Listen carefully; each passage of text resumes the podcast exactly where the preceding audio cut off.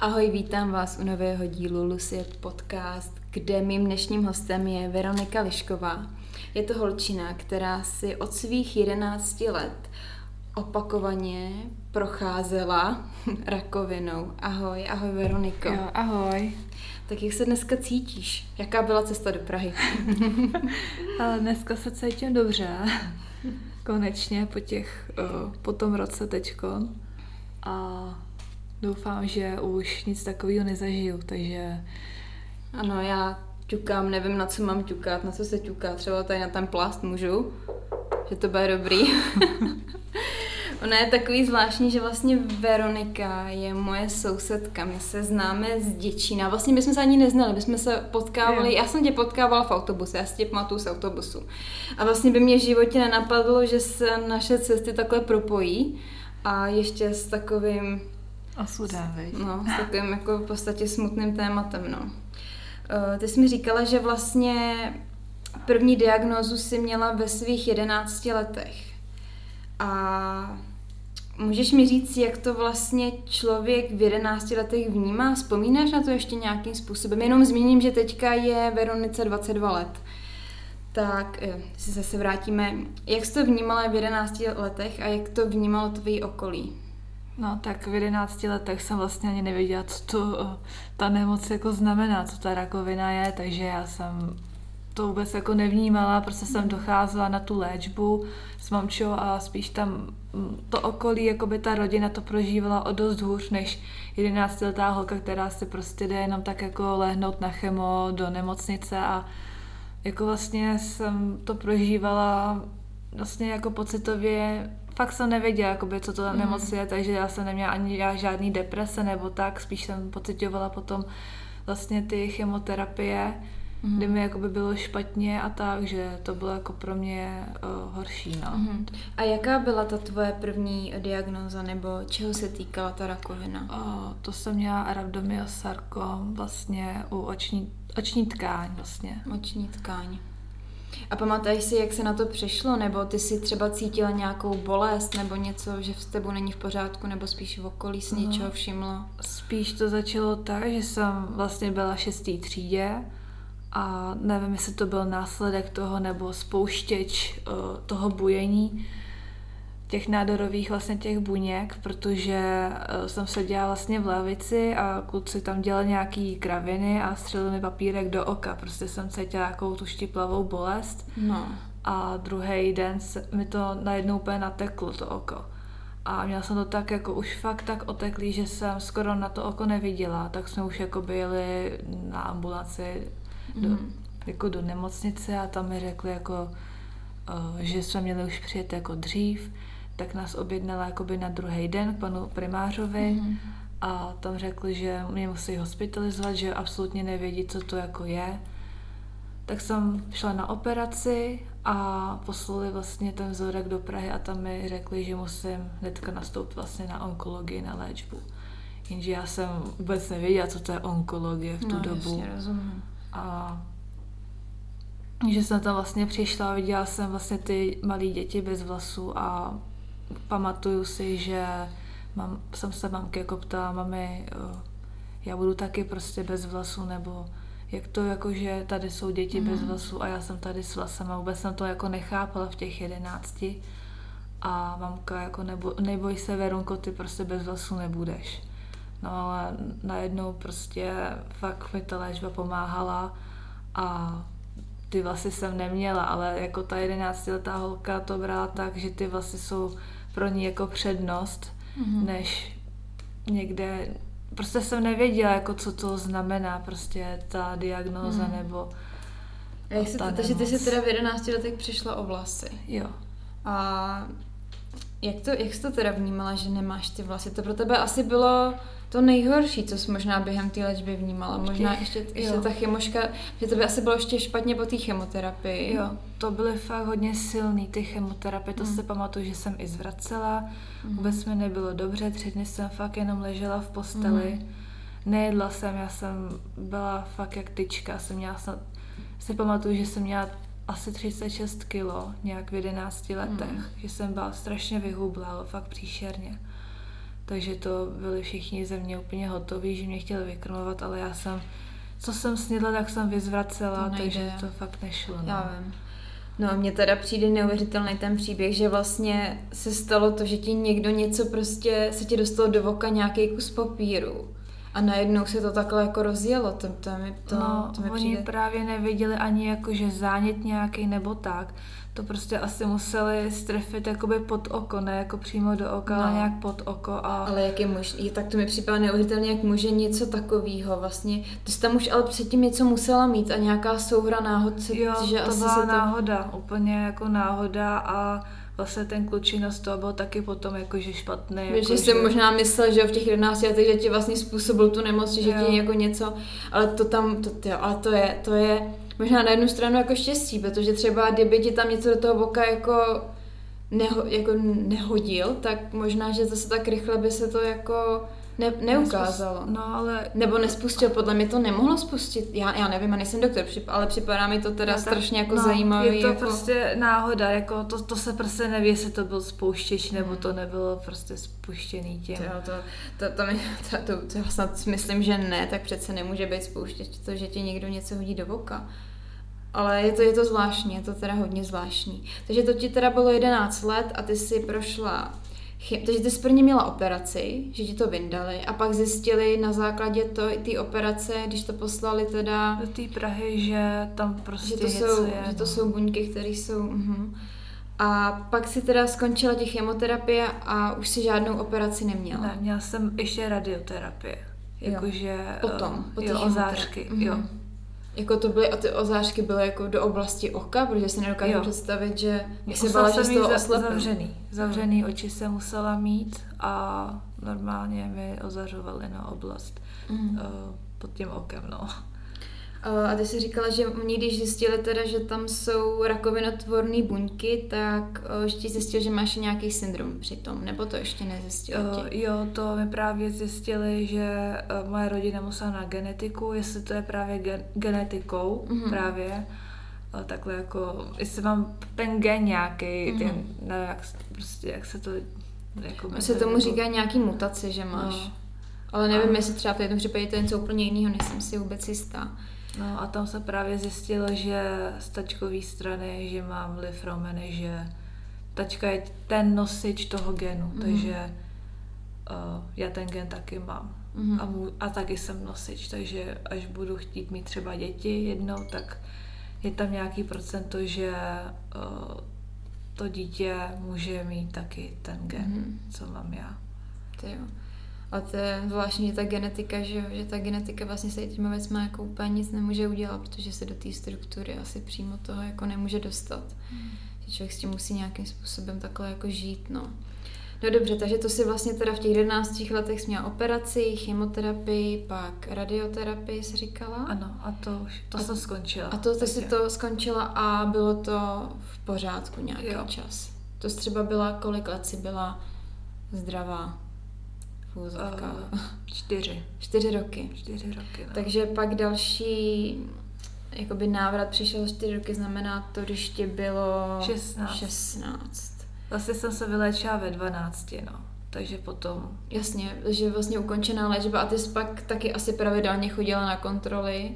jo, na Mhm. kontroly jsem chodila a právě v těch 16 jsem šla na preventivní prohlídku. A to už, to už Prostě- po těch pěti letech nebo čtyři letech to už nechodíš pak těch o, každý tři měsíce až půl roku? Jo, nebo? to jsem chodila to normálně ještě na ty magnetický rezonance, jsem chodila, Mhm. to všechno úplně v pořádku, tady to. Jenom o, jak mi právě zářily oblast toho oka, tak ty paprsky šly dál jakoby do hlavy, nebo jak to mám říct. Mhm. A tam jsem, ta, tam se mi nezdá nějaká taková maličká cistička, a, ale kontrolovali to právě, že jsem chodívala na, magnet, na magnetickou Mhm. rezonanci hlavy a právě, že to kontrolovali. Takže takhle. oni věděli, že vlastně to, co se tam vytvořilo tam v té hlavě, tak je to vlastně způsobenou tou, tou terapií. jo. Mhm. Takže to prostě sledovali. No a co se teda dělo pak? No právě potom v těch 16, Mhm. tak jsem šla na preventivní prohlídku na, mé, na, na ginekologii Mhm. A tam právě, že uh, pan doktor jakoby vyšetřuje i prsa a nahmatal mi tam právě jakoby nějakou bouličku, ale uklidnil mě, že to může být nějaká tuková. No jasně, rozumím. Jenže já, jak jsem se léčila už v těch 11 letech Mm-hmm. a věděla jsem, že prostě už jsem slyšela, že je někde nějaká boule, tak Mhm. hnedka úplně slzy v očích a hnedka ten strach. Ale uh, vlastně ten pan doktor mě poslal na biopsii Mhm. a na sono. Takže jsem nejdřív šla na sono, tam mi řekli, že musím hnedka na biopsii a potom vlastně se potvrdilo karcinom prsu, no, 16.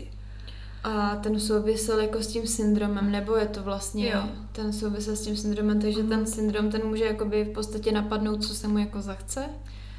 O, to je hodně na měkký tkáně, no, Aha. ten syndrom. Jo, jo, jo, no jasně, rozumím. No takže vlastně v 16 jsi teda měla rakovinu prsou. Mhm. A asi, pro, asi tak jako už trošku věděla, co tě jako čeká, že jo? Jo. A v těch 16 bylo to nějaký rozdíl v tom vnímání než v těch 11? Už to trošku Jo, vnímala to už víc? jsem, jo, to už jsem vnímala. A v čem teda pro tebe byla ta léčba jiná? Já jsem vlastně nejdřív docházela zase uh, na, do Motola, to si pamatuju, na dětský. Jenže tam se neza, nezabývali vůbec jakoby rakovinou prsu, protože to se objevuje nad 35+. Plus. No to, jsem, to mi teďka vlastně úplně došlo, že vlastně si měla tu rakovinu prsou strašně, strašně mladá. Hm. No, právě, že mm, to za to může ten gen vlastně, Hmm. no. Takže uh, v tom motole mi jakoby dokázali pomoct, ale nez, nezabývali se tím tak moc, jakoby jako tou dětskou uh, Jako třeba onkologií. Jo, jo, jo. No. Hm. Takže mě museli přeposlat o, na Karlák, kde vlastně tam je přímo specialista na tu rakovinu prsu a chodila jsem jakoby na, dos, na, na dospělou část v těch Mhm. 16 letech. A tam mi to vlastně už jako o, pomáhalo. Mhm. A já jsem, musím ještě říct, že jsem nejdřív byla na operaci, tam mi vlastně vyndali a znova se mi tam udělal nějaký uh, ten nádor a to už mi jakoby fakt hodně jako rostlo, že jedno prso mě, jsem měla uh, ve velikosti jako čtyřky a druhý jsem měla jakoby svoje jako dvojky a fakt jako už to bylo fakt jako extrémní Hm. a nevěděli jakoby co, takže jsem musela jít eh, na ablaci těch prsou, že mi to fakt jako dají pryč, aby se mi to už jakoby nevytvářelo, protože to bylo fakt tak agresivní, že v druhém prsu, v tom zdravém, jsem měla zase uh, ty uh, ne, uh, jako ty buj, bujný, jak, jak, to, jak se to jmenuje, já nevím. Jako, že tam bujely co ty buňky, nebo... No, že jsem to neměla uh, zhoubný takhle. Jo, jo, Že jasně. jsem to měla Mhm. nezhoubný, Mhm. ale i tak jsem jako řekla, v těch 16 letech jsem měla takový už jako docela větší rozum, že jsem i já řekla doktorce, že ty prsa chci pryč, Mhm. že nechci, aby se to opakovalo, abych docházela na nějakou léčbu Mhm. a že chci mít svůj klid. Mhm. Takže jsem potom vlastně absolvovala ty chemoterapie ambulantně po té operaci na Karláku Mhm. a, a ještě radioterapii jsem měla, Mhm. no. A tady to, jak dlouho probíhala ta léčba? Vlastně prvně teda byla operace, když to zjistili a pak byly tady ty další dvě léčby v podstatě. Jo, Třeba rok to trvalo? jo, rok to bylo, no. Mhm. A u té první léčby teda, to jsem se léčila tři čtvrtě roku. Mhm. Ty jsi říkala, eh, že jsi jakoby nechala teda odstranit prsa. Jo. Eh, Ale teďka, když se na tebe podívám, tak já, taky. no, já jsem potom vlastně šla v 19 na rekonstrukci, no, Mhm, na plastiku. mhm, mhm. Takže mi vlastně udělali nový prsa a takže jsem byla taková víc sebevědomější. A jaký no. to pro tebe bylo teda nemít ty prsa? Zrovna ty jsi to měla v takovém tom věku té puberty, kdy prostě tak No. jako holky koukají na ty kluky, kluky koukají, víš, jako že, že to je takový zrovna ta puberta, takový jako No. podle mě jako silný období, tak jak to, jak jsi to vnímala, že takhle vlastně No, já jsem to vnímala vlastně tak, že neměla jsem to sebevědomí na to, abych vlastně pokukovala nějak po těch klukách nebo tak. Hmm. Takže jsem vlastně jakoby začala uh, jak to, prostě s tím sexuálním životem trochu jako díl, no, hmm. protože jsem se trochu styděla za to, že ty, že prostě nemám, no. Hmm. A tak to zase to velký obdiv, že myslím, že tady to jako v pubertě zažít, to je jako... Připadala jsi si jako, že se třeba i stranila, nebo... Nebo ne, jako bys byla v pohodě? Byla jsem v pohodě, ale právě... Uh... Nepustila jsi se jako k tělu takhle nikoho, no. no. Rozumím, to ne, no. no. Takže ty jsi teda měla v 16 do těch 17 teda tu roční léčbu a pak to zase bylo nějaký čas v pořádku. Jo, Až vlastně v těch 19 mm-hmm. to jsem šla na tu plastickou chirurgii mm-hmm. a v 21 mm-hmm.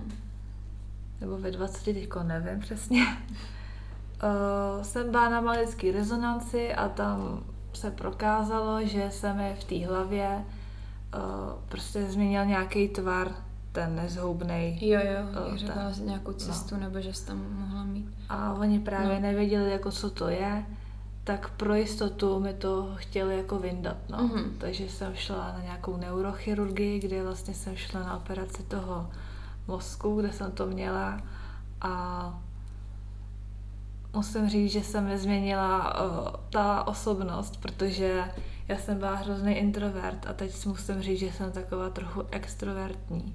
Mm-hmm. A právě, že doktor říkal, že jakoby uh, to je zrovna část mozku, kde to jakoby nevadí ničemu, jakoby řeči hmm. nebo pohybový hmm. aparát nebo Jasně, tak. no, že jo, jo, rozumím. A, ale že mi, se mi může změnit prý osobnost nebo co. A já jsem to jako by to na mi sobě připadá roz... ujetý teda. se probudíš že jsi někdo úplně jiný, Takže já jsem taková už to, ex, taková trošku extrovertní, no. Nejsem takovej ten... Ti tam přepnul nějaký kanál a úplně teďka... Jo. úplně co s tou holkou je, ona nějaká úplně jiná. A v těch 20 letech oni teda, eh, jak se tam měnil ten tvar, tak uh, zjistil, že to teda byl nádor, nebo, nebo že to nebylo? Uh, že to by, byl to nádor, ale nezhoubnej. Takže to vlastně jenom vyoperovali a Jo, že to prostě žádná... začalo mě, tak pro jistotu to jako vyndali. Jo. Takže, takže vlastně to máš, to bylo jako v úzovkách v pohodě, to nebylo jo. nic jako zhoubného. Mhm. Takže, takže, takže to, to vlastně jenom byla operace, ale jako když si představím teda operaci jako mozku, hlavy, tak to mi připadá jako to případě to strašně jako je náročná a jako riziková operace. Jo. Připravovali tě předem jako na něco, jakože... Jo, tak každá operace má nějaký riziko. Ano, ano. A já musím jako říct, že to byla moje první operace, na kterou jsem se fakt jako bála jít, protože mozek to je prostě centrum jako no. těla a mícha a tohleto, takže já jsem se fakt jako bála, no. Hmm. Jako na to, ale všechno jako v pořádku, musím říct. Hmm. A kdy pamatuješ si, když se probudila? Jak se cítila? Uh, no, jako bolest hlavy, že jo, hmm. a taková hodně otekla. Druhý den hmm. jsem měla totálně oteklý obličej. Hmm. A sestřičky mi říkali, že hlavně, že jsem otekla v obličeji, než abych měla oteklou prostě hlavu, jako ten mozek, že by to bylo pak jako hodně špatný. Jo, jo, jo, rozumím. Ale jako fakt jsem to snášela jako dobře, no. Hmm. Jo, to, to Byly o dost horší ty uh, Jakoby operace, no. Jo, rozumím, no. No teda operace hlavy, to máš mi velký obdiv, to bych taky z toho byla teda na nervy, no. A zase je obdivuhodný, že to zvládli jakoby vyndat a všechno máš, jak všechno je v pořádku, no. To jo, no. A, a to si zase musela přijít o vlasy, ne? Právě, že doktor se mě ptal, a co vlasy? A já, no, jakože jsem se s panem doktorem jako domlouvala, že mi prostě ohlíte jenom jako proužek, kde mi, hmm. kde mi to budete řezat. Hmm. A ono, že jako, že teda jo, tak mi oholili právě jenom takhle ten proužek hmm. a já jsem normálně jako svoje vlasy, no. Takže proužek pak dorostl a bylo to v pohodě. Jo, to, Jaký... to jsem zamaskovala nějakýma čelenkama nebo tak, takže to bylo pro mě jako úplně v pohodě, no, tohle. A jak dlouho zůstává člověk v nemocnici po operaci mozku? No, to bylo nějak před Vánocema, takže já jsem tam byla fakt asi jenom pět dní. Pět dní? Že, no, nějak tak. Cože? Právě, že mě nechtěli jako, že všechno probíhalo v pořádku, že se to hezky hojilo a tady to, že kdyby fakt cokoliv, že uh, mám volat nebo tak, ale chtěli mě právě propustit na ty Vánoce domů. Jako tak to je na jednu stranu teda od nich jako, hod, jako jak to říct, uh, obdivuhodný, ale já si teda nedokážu představit, že vezmu moje operace, a tady nebyly teda operace mozku, tak já jsem si po pěti dnech ještě ani nezvedla z postele, já jsem bez nemohla fungovat, teda to, Víš, já jsem měla pocit, že mě furt ještě musí jako kontrolovat a hlídat a tak. To jak teda operace. No a, a že mi tady to tak jako, tak to teda wow, já jsem říkala, řekla, že třeba tři týdny a pět dní, tak to Každá, je dobrý. Ale hmm. každý člověk je prostě individuální hmm. a vnímá to jinak a myslím si, že tady ta operace fakt jako pro mě byla asi jedna z těch uh, nejlepších, nebo v uvozovkách nejlepších, že jsem se fakt jakoby hodně rychle zotavila. Hmm. Že jsem šla, myslím, že druhý den, že už mi pomáhala sestřička se třeba projít jakože za ruku, že zase udělali pár kroků a zase do postele, že jsem se fakt jako rychle zotavovala, no. Tyjo, tak já, já jsem to teda měla, tak já nevím, asi, asi nějaká citlivá, protože to je brdě, já si pamatuju, že jako mé po té první operaci moje zvednutí jako z postele, já jsem, já jsem měla fakt pocit, že už v životě nebudu chodit a že normálně v ten moment, jak tam sedím, že takhle umřu, protože to bylo, to bylo strašně, já jsem hned zvracela, neuvěřitelný tlak jako do celého těla, do hlavy. Začaly mě bolet ty jizvy, No, to, tak to, to koukám, dobrý, ale nebudu se u toho nějak zdržovat, jenom já jsem sama taková v tím fascinovaná, že, tě, že můžou po operaci mozku pustit někoho za pět dní domů. To je, to je dobrý. A takže dobře, ty jsi měla teda tady tu operaci, ale pak se ještě něco teda dělo. Jo, potom se dělo to, že uh, mých 22 nebo v 21 právě jako nevím, nějak přelom toho, jsem prostě tak jako ležela jsem si v posteli, teď jsem si dělala samo vyšetření prsu a teď jsem prostě vězně si na, nasahala sama prostě nějakou bouličku a říkám si, ty co to sakra prostě je, jestli to je nějak, nějaká zduřelá tkáň nebo něco, vůbec jsem nevěděla. Hmm. Teď jsem měla fakt úplně příšerný strach, už jsem to o dost, čím jsem starší, tak to čím dál tím víc jakoby prožívám a vnímám to. Takže já jsem úplně spanikařila, úplně slzy v očích, úplně rozklepaná jsem byla, co to jako zase je, úplně jsem byla fakt toho úplně špatná. Hmm. Jsem volala, se pamatuju, jsem volala mamče do práce, že jsem si něco prostě nasahala v jizvě a mamka jakože, ať se nebojím, že takhle to měla jakoby příbuzná a že to vlastně pak jako nic nebylo. Hmm. Ale ať jakoby pro jistotu zítra zavolám, protože to bylo v 11 večer, hmm. ať zítra radši zavolám uh, mý onkoložce hmm. právě skrz ty prsa, že to bylo jakoby vizvě po tom prsu hmm. a ať se s ní jakoby domluvím návštěvu. Tak jsem jí volala a byla jsem taková jako nejistá, říkám, říkám té doktorce, jestli bych nemohla prostě přijet jako teďkon, jako dneska hmm. a ona říkala, jo, tak přijeďte, prostě jako byla střícná, jako hmm. hodně fakt střícná, že mi takhle uh, jako vyšla vstříc, no, no, tady v tom. Takže mě poslala na sono, tam se mi právě něco nezdálo, ale řekli, že můžu buď každý měsíc chodit na sono, anebo mi můžou udělat biopsii. Hmm. A říkám, udělejte mi hned tu biopsii, hmm. já prostě nechci na nic čekat. No a ono se to právě zvětšovalo po tom týdnu nějak a úplně jsem prostě věděla, už jsem, prostě jsem to nějak čekala. Hmm. Takže mi udělali tu biopsi, za, za pár dní mi vyšlo, že to je teda jakoby rakovina, ra, rakovina prostě, hmm. ale že to je nějaká, prostě se to nějak dělí jakoby od jedničky do čtyřky, že to hmm. není tak agresivní. Hmm. No ale že to prostě chtějí dát nějak pryč, ale už se to přesně nějak nepamatuju. Mm-hmm. No, takže uh, to jsem vlastně docházela nějak, myslím, že zase na chemči. Mm-hmm. Ale vlastně ti a... zůstaly, nebo ne? Jo, zůstaly. Mm-hmm. Myslím si, že uh, to byly právě úplně nějaký slabočký uh, mm-hmm. chemči a právě nějak po druhý zase Jo, pak po druhý jsem šla zase na nějakou magnetickou rezonanci a tam viděli, že to mám v axile a že to mám i v hrudní stěně. Takže já jsem se zase zrozila, úplně jsem jako po půl roce, že se mi to tam nějak jako objevilo. A myslím si teda, že jsem se teď zmí, zmílila, že jsem neměla chemo. Že teď přesně nevím, jak se to řešilo.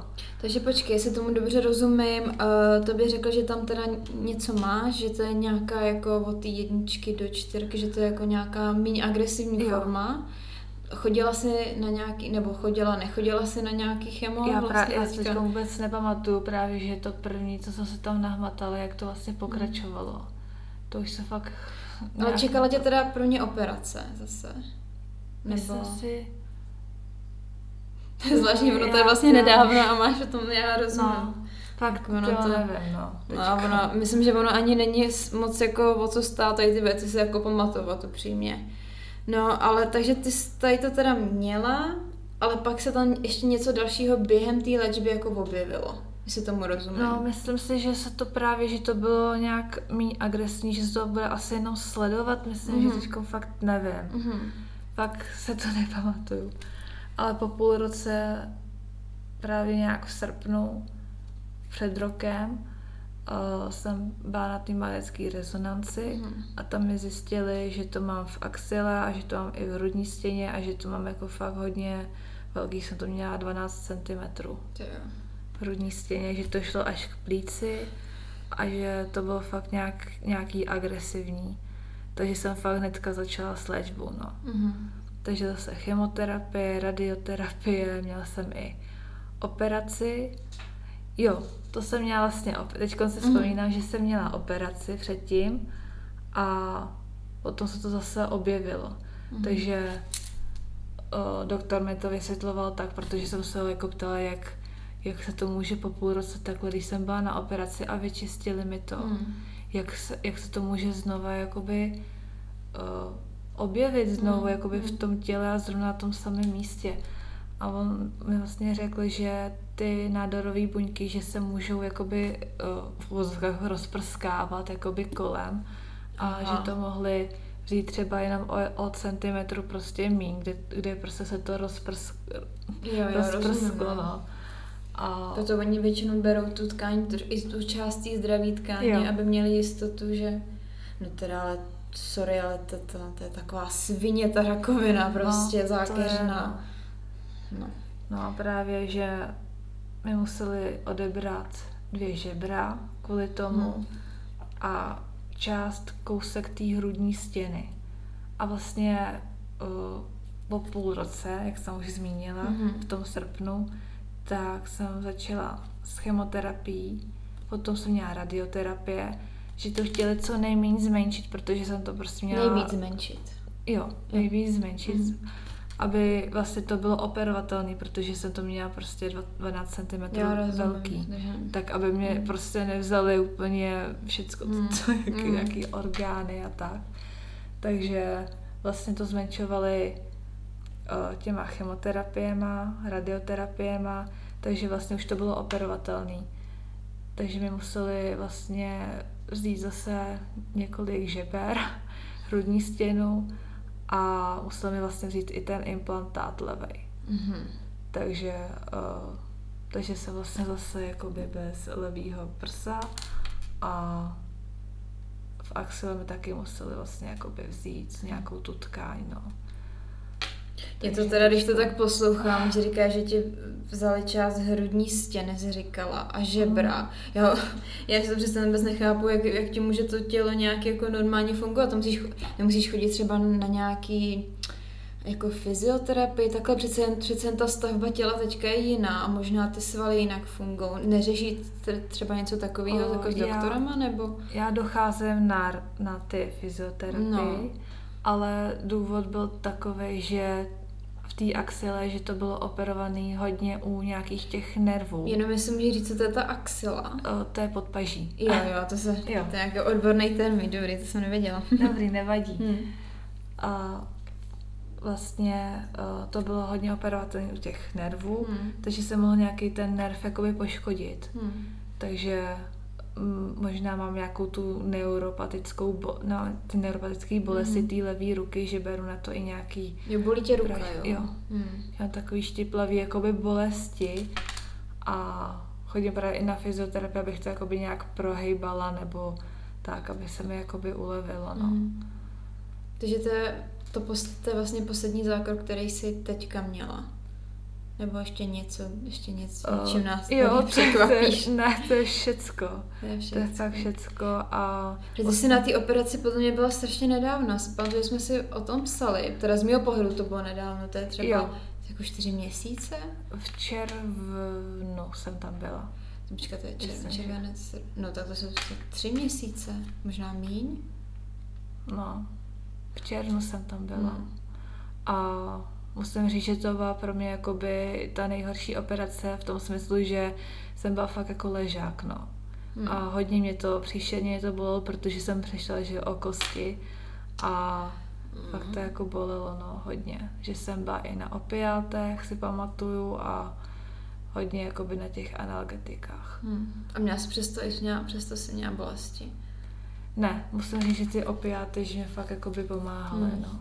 Já třeba, co jsem tak vnímala, tak uh, jsem poznala, že já jsem třeba byla na první operaci jsem byla víc světlá než na tu druhou, protože celkově to vnímání ty reality i ta bolest byla úplně jako jiná, že třeba při té první operaci jsem vůbec necítila jízvu, vůbec jsem necítila žádnou bolest, ale při té druhé, jak už vlastně to tak jako už to nebyla operace játer, byly to prostě jako střeva, který třeba se dělají víc často a nejsou třeba až tak jako rizikový než ty jako játra.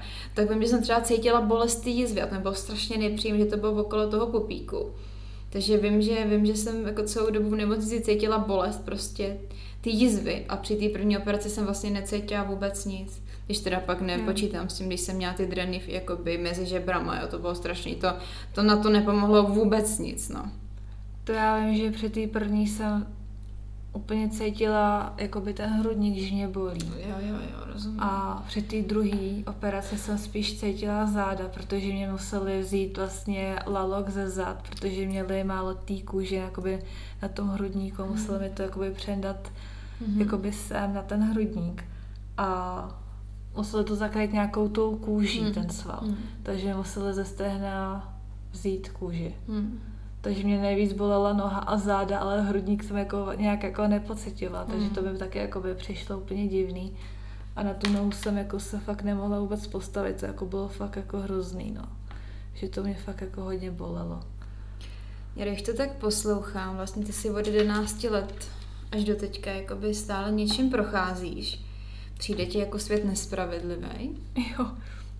Přijde mi to jako dost nespravedlivý a vlastně některý lidi, který, já nevím, já nekouřím, zase nepiju a tohleto a některý lidi, kteří tady to vlastně hodně ab, no, absolvují, nebo jak to mám říct, prostě. Rozumím, prostě hodně používají, využívají tady těch látek, tak jsou třeba tak, zdraví. Tak asi. jsou jako zdraví, no, ale Mm. já prostě jsem taková jako normální, nebo jak to Mm, mám říct. A, No tak mi v 11 letech to, to, to se asi těžko ještě to měla kouřila dvě krapky denně. no jasný, no.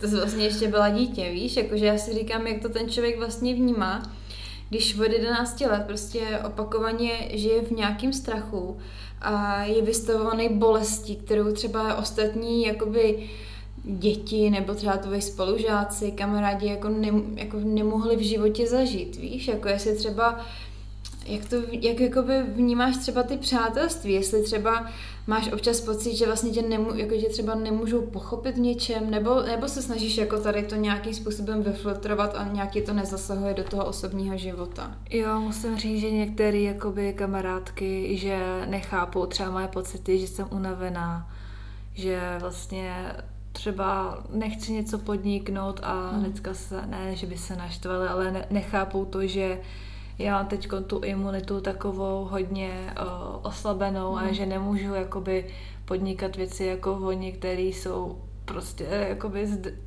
jako zdraví, Hmm. že si možná tak prošli nějakou třeba chřipkou nebo tak. Jasně, no. Nebo já to nechci jako Mm, porovnávat, no to jasně, jako no. to, ale já, která se prožila vlastně už čtyřikrát tu léčbu, nebo respektive třikrát. A prostě je to úplně něco jiného, no. A myslím si, že některé ty kamarádky to nechápou. Hmm. Ale musím říct, že ty pravý kamarádky třeba prostě jsou při mně, ale ty, který to prostě jako, že to tak odejdou. Prostě ty pravý kamarádky se poznají. Mm. V tom nejtěžším období prostě, který jsou při tobě, i když ve, ve zlých dobách nebo mm. v těch špatných mm. i v těch dobrých a jsou při tobě a jsou ti jakoby vlastně tou oporou. Takže to máš zase dobrý, si můžeš jako do života jakoby vyfiltrovat lidi, kteří tě vlastně jako nemůžou tě pochopit nebo třeba nejsou upřímný, tak aspoň takhle poznáš jako opravdový přátelství, no. Jak třeba, mm, jak tě to ovlivnilo jako v běžném životě? Mm, jsi schopná jako chodit do práce nebo máš invalidní důchod? Jak to máš nastavený vlastně? No teď rozhodně do práce nechodím. Je to úplně jasný, já musela jsem nějak tu otázku. Jasný. Protože jako necítím se, abych byla na nohou jako já jsem zdravotní sestra, takže na nohou hmm. třeba ne 8-12 hodin, hmm. takže to opravdu jako ne. A teď jsem se vlastně hlásila ještě na vysokou školu, takže teď vlastně čekám každý den, mm. jestli vůbec přijeli nebo ne. Mm. A živím se vlastně z invalidního důchodu, mm. no, že mám. Ty jsi řekla, že jsi uh, vystudovala zdravotní sestra. Uh, vlastně může za to, to, co jsi absolvovala v tom dětství, jestli šla tady to studovat? Uh, z části jo, a hlavně jako uh, musím říct, že mě baví pečovat jakoby o druhý. Hmm. Takže jsem jako, měla jsem k tomu jakoby o dost blíž než ostatní spolužáci mm. a věděla jsem, jak na ty lidi jakoby postupovat nebo jak s nima komunikovat, mm. když vlastně jsem měla praxi v těch nemocnicích, tak jsem se do nich jako chtěla tak nějak jakoby cítit a mm. věděla jsem, jak oni se cítí třeba na tom mm. lůžku. Takže uh, prostě jsem chtěla vlastně vystudovat tu zdravotní sestřičku, mm. protože to mám jakoby větší cit, než třeba bych vystudovala obchod, obchodku a byla někde v kanceláři mm. a nemám k tomu blíž jako k té zdravotní sestře, no.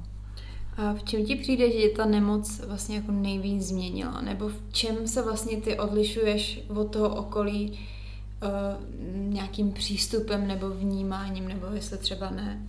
Vnímám ten svět o dost jakoby víc, že jsem jakoby radši uh, na tom světě, nebo jako vážím se jakoby fakt maličkostí hmm. a raduju se jakoby z těch maličkostí a mm, nevím, no, jako nějak, že by mi to změnilo, musím říct teda, že jsem měla uh, od těch jedenácti už o dost větší rozum, než uh, mý jakoby holky třeba mém věku, no, když jasně, byli. No, tak oni řešili úplně jiný starosti, no. že jiný problémy měli životní jako než ty. Ty se chtěli mě třeba dobře nalíčit, ale ty tady prostě tě bojoval o svůj život, že jo, to je taky úplně jako diametrálně něco jako jiného, no. Hmm, jo, tak to je... Když jsem vlastně jakoby dospěla o dost dřív, hmm. tak jakoby rozumově než hmm. moje kamarádky, takže jsem vlastně jako, jako rozuměla jsem se s něma, ale ten rozum jsem měla takovej o dost větší hmm. než oni, no. V některých věcech teda. Eh, když to prožíváš vlastně v podstatě od toho dětství, mm, jak to s tebou třeba vykomunikovávali jako postupem let jako rodiče? Že přece jen jako, taky to pro ně muselo být strašně jako těžký.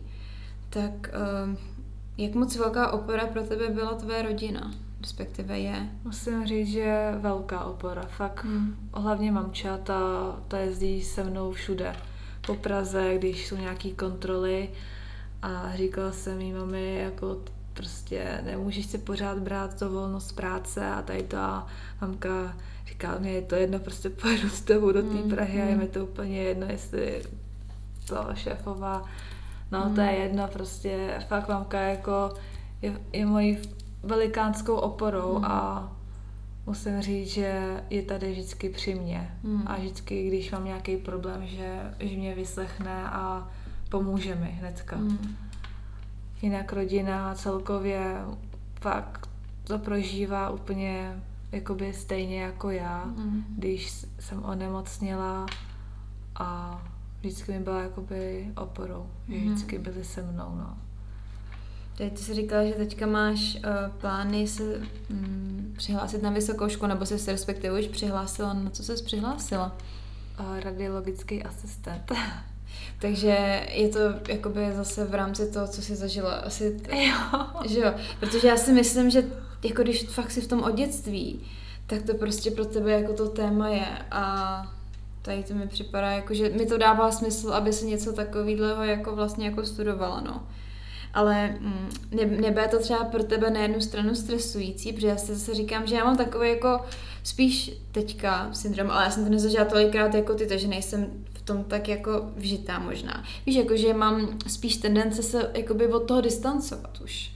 Víš, jako, že když tady to budeš studovat a budeš to mít jako, a to se tě to bude stále furt učit a být jakoby ve střehu i sám pro sebe, že jo, když budeš No. něco takového, protože víš, jako jestli, jestli třeba už tě nebude té rakoviny moc v vozovkách, jakoby ve svém osobním životě si zažila hodně a zároveň prostě ji budeš mít v té práci.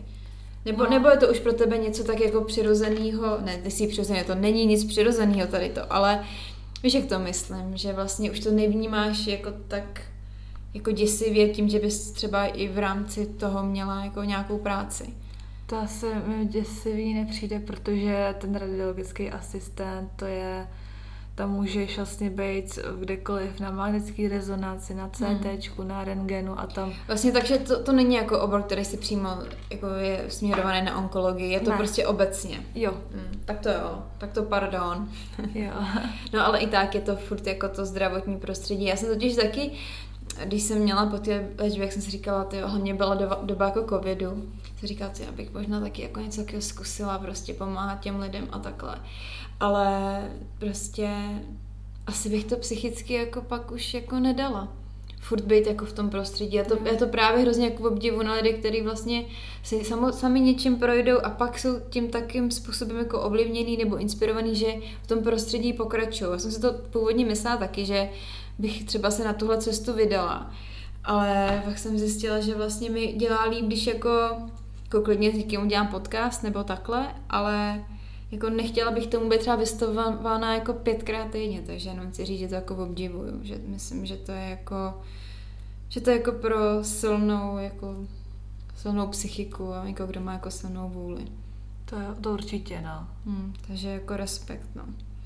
Takže ty máš teda, tvé plány jsou škola a teďka čeká tě ještě nějaký, jak to máš teďka s tím vyšetřením? Ty máš teda dva, tři měsíce eh, po té operaci a teď předpokládám, že budeš zase chodit každý tři měsíce na kontroly. Nebo jak se to vlastně při téhle léčbě dělá? Protože já to mám tak, že já mám uh, každý tři měsíce chodím k, k mýmu onkologo, k onkologovi a vlastně uh, bere mi krev na onkomarkery a jeden měsíc jdu uh, jenom na sono a další ten třetí měsíc jdu na CT. Tak jak to třeba probíhá u tebe? Já to mám tak jako různě a kdy vlastně Podle situace ten, vlastně, jo, jo. a kdy mají vlastně ten termín. Někdy chodím jenom ambul, na ambulantní kontroly, že se mě vlastně poslechne, prohlídne a můžu domů, nebo je to spojený s ambulancí a ještě třeba vlastně jdu třeba na sono, to je vlastně jakoby jak kdy, co mi naplánuje a teď ty kontroly budou asi častější no, po, Mm. po té operaci a teď vlastně jdu na to petko, mm-hmm. na Mhm. PET CT, myslím, že to je. To bylo moc držet palce. Jo, děkuju. a to jdu vlastně do Plzně, no, na kontrolu. A potom vlastně se uvidí asi dá, to mi potom asi dá jako vědět, no. Jak? Přijde mi, že spousta lidí, která, který si prošli něčím takovým, uh, plánuje třeba jakoby vydat knížku nebo chce o tom nějak veřejně třeba mluvit. Jak se k tomu stavíš ty? Přemýšlela si, že bys třeba o tom chtěla někdy něco napsat nebo že bys chtěla něco konkrétního třeba předat jako lidem dál? Nějakou třeba myšlenku nebo třeba svůj celý příběh? Jo, přemýšlela jsem o tom. Jedna sestřička tam mi řekla, ať, ať napíšu do televize na nějaký dokument po mně nebo něco, že už je to fakt jako to hodně, co jsem jako prožila. Mhm. paní doktorka mi zase řekla, ať napíšu nějakou knihu, že to je už na knihu normálně, hmm. že už by se dalo napsat nějaká 200 stranová kniha o mě. To určitě.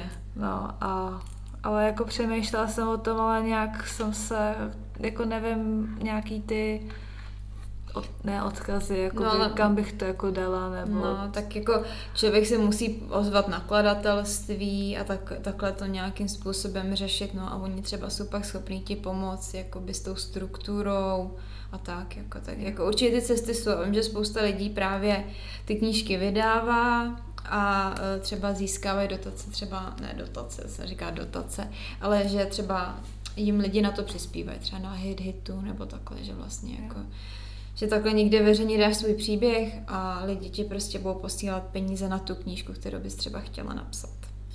Takže mm. jako, takže cesty jsou.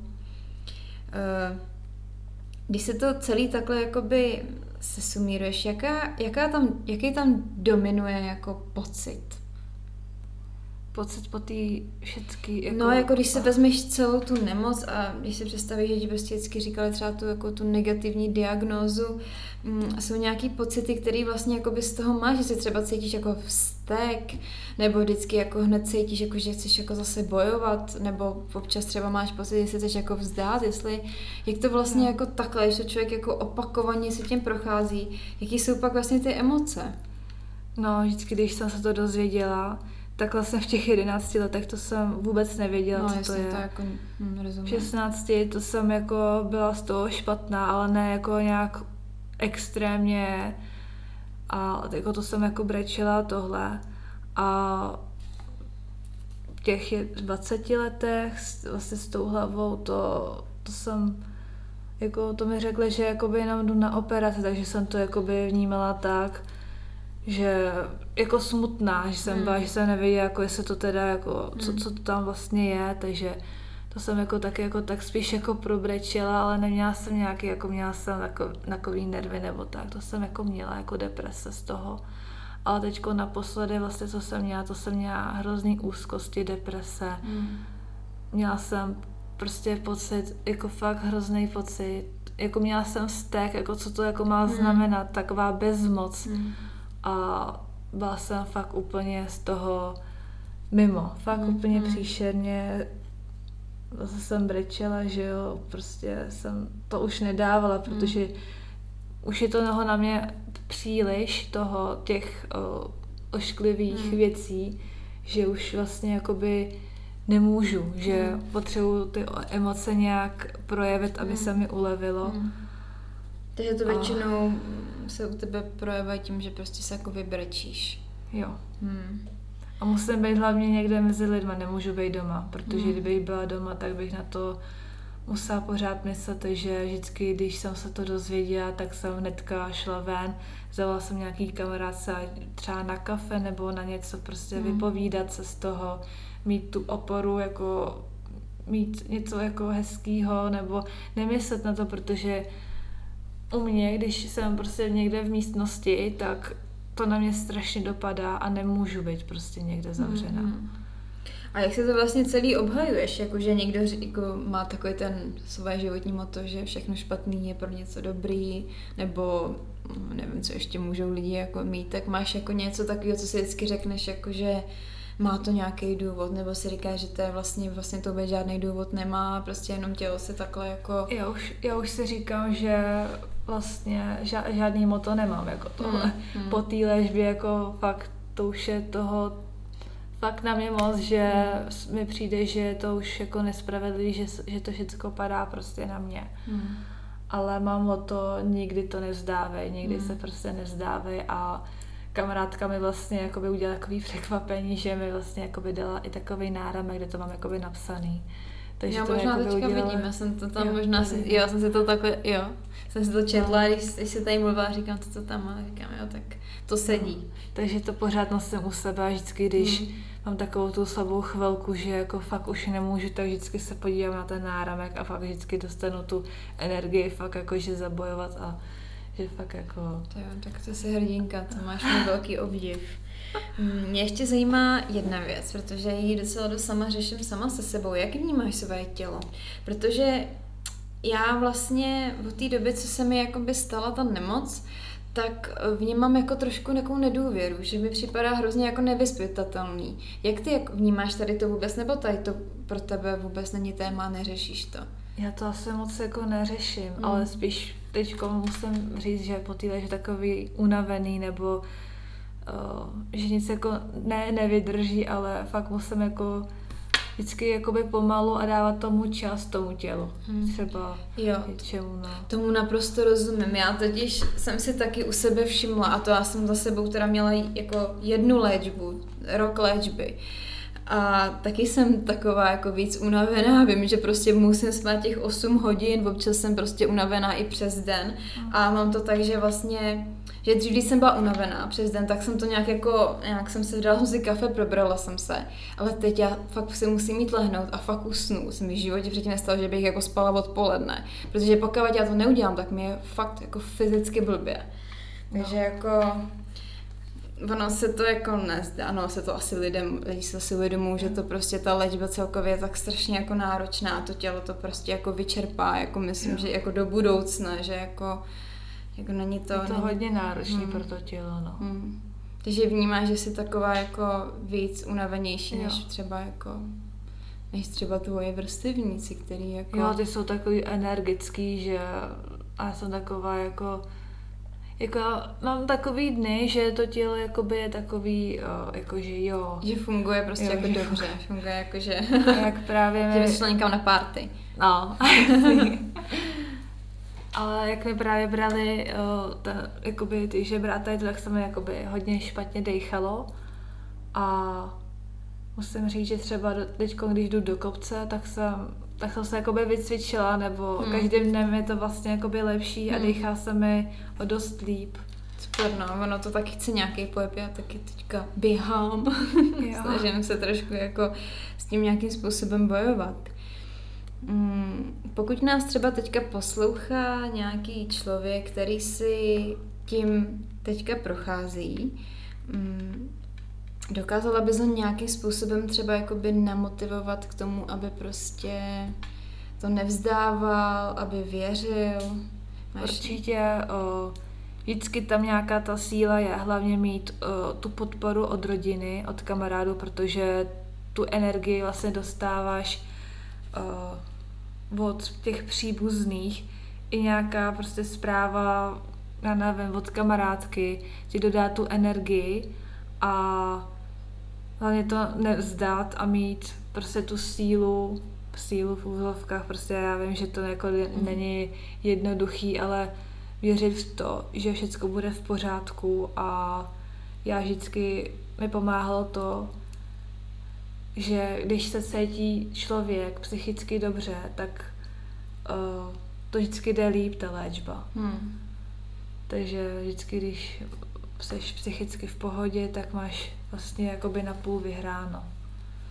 Tak jo, tak já ti moc krát děkuji za rozhovor, jsi za mnou přijela z Děčína. Teď si uděláme výlet po Praze. jo.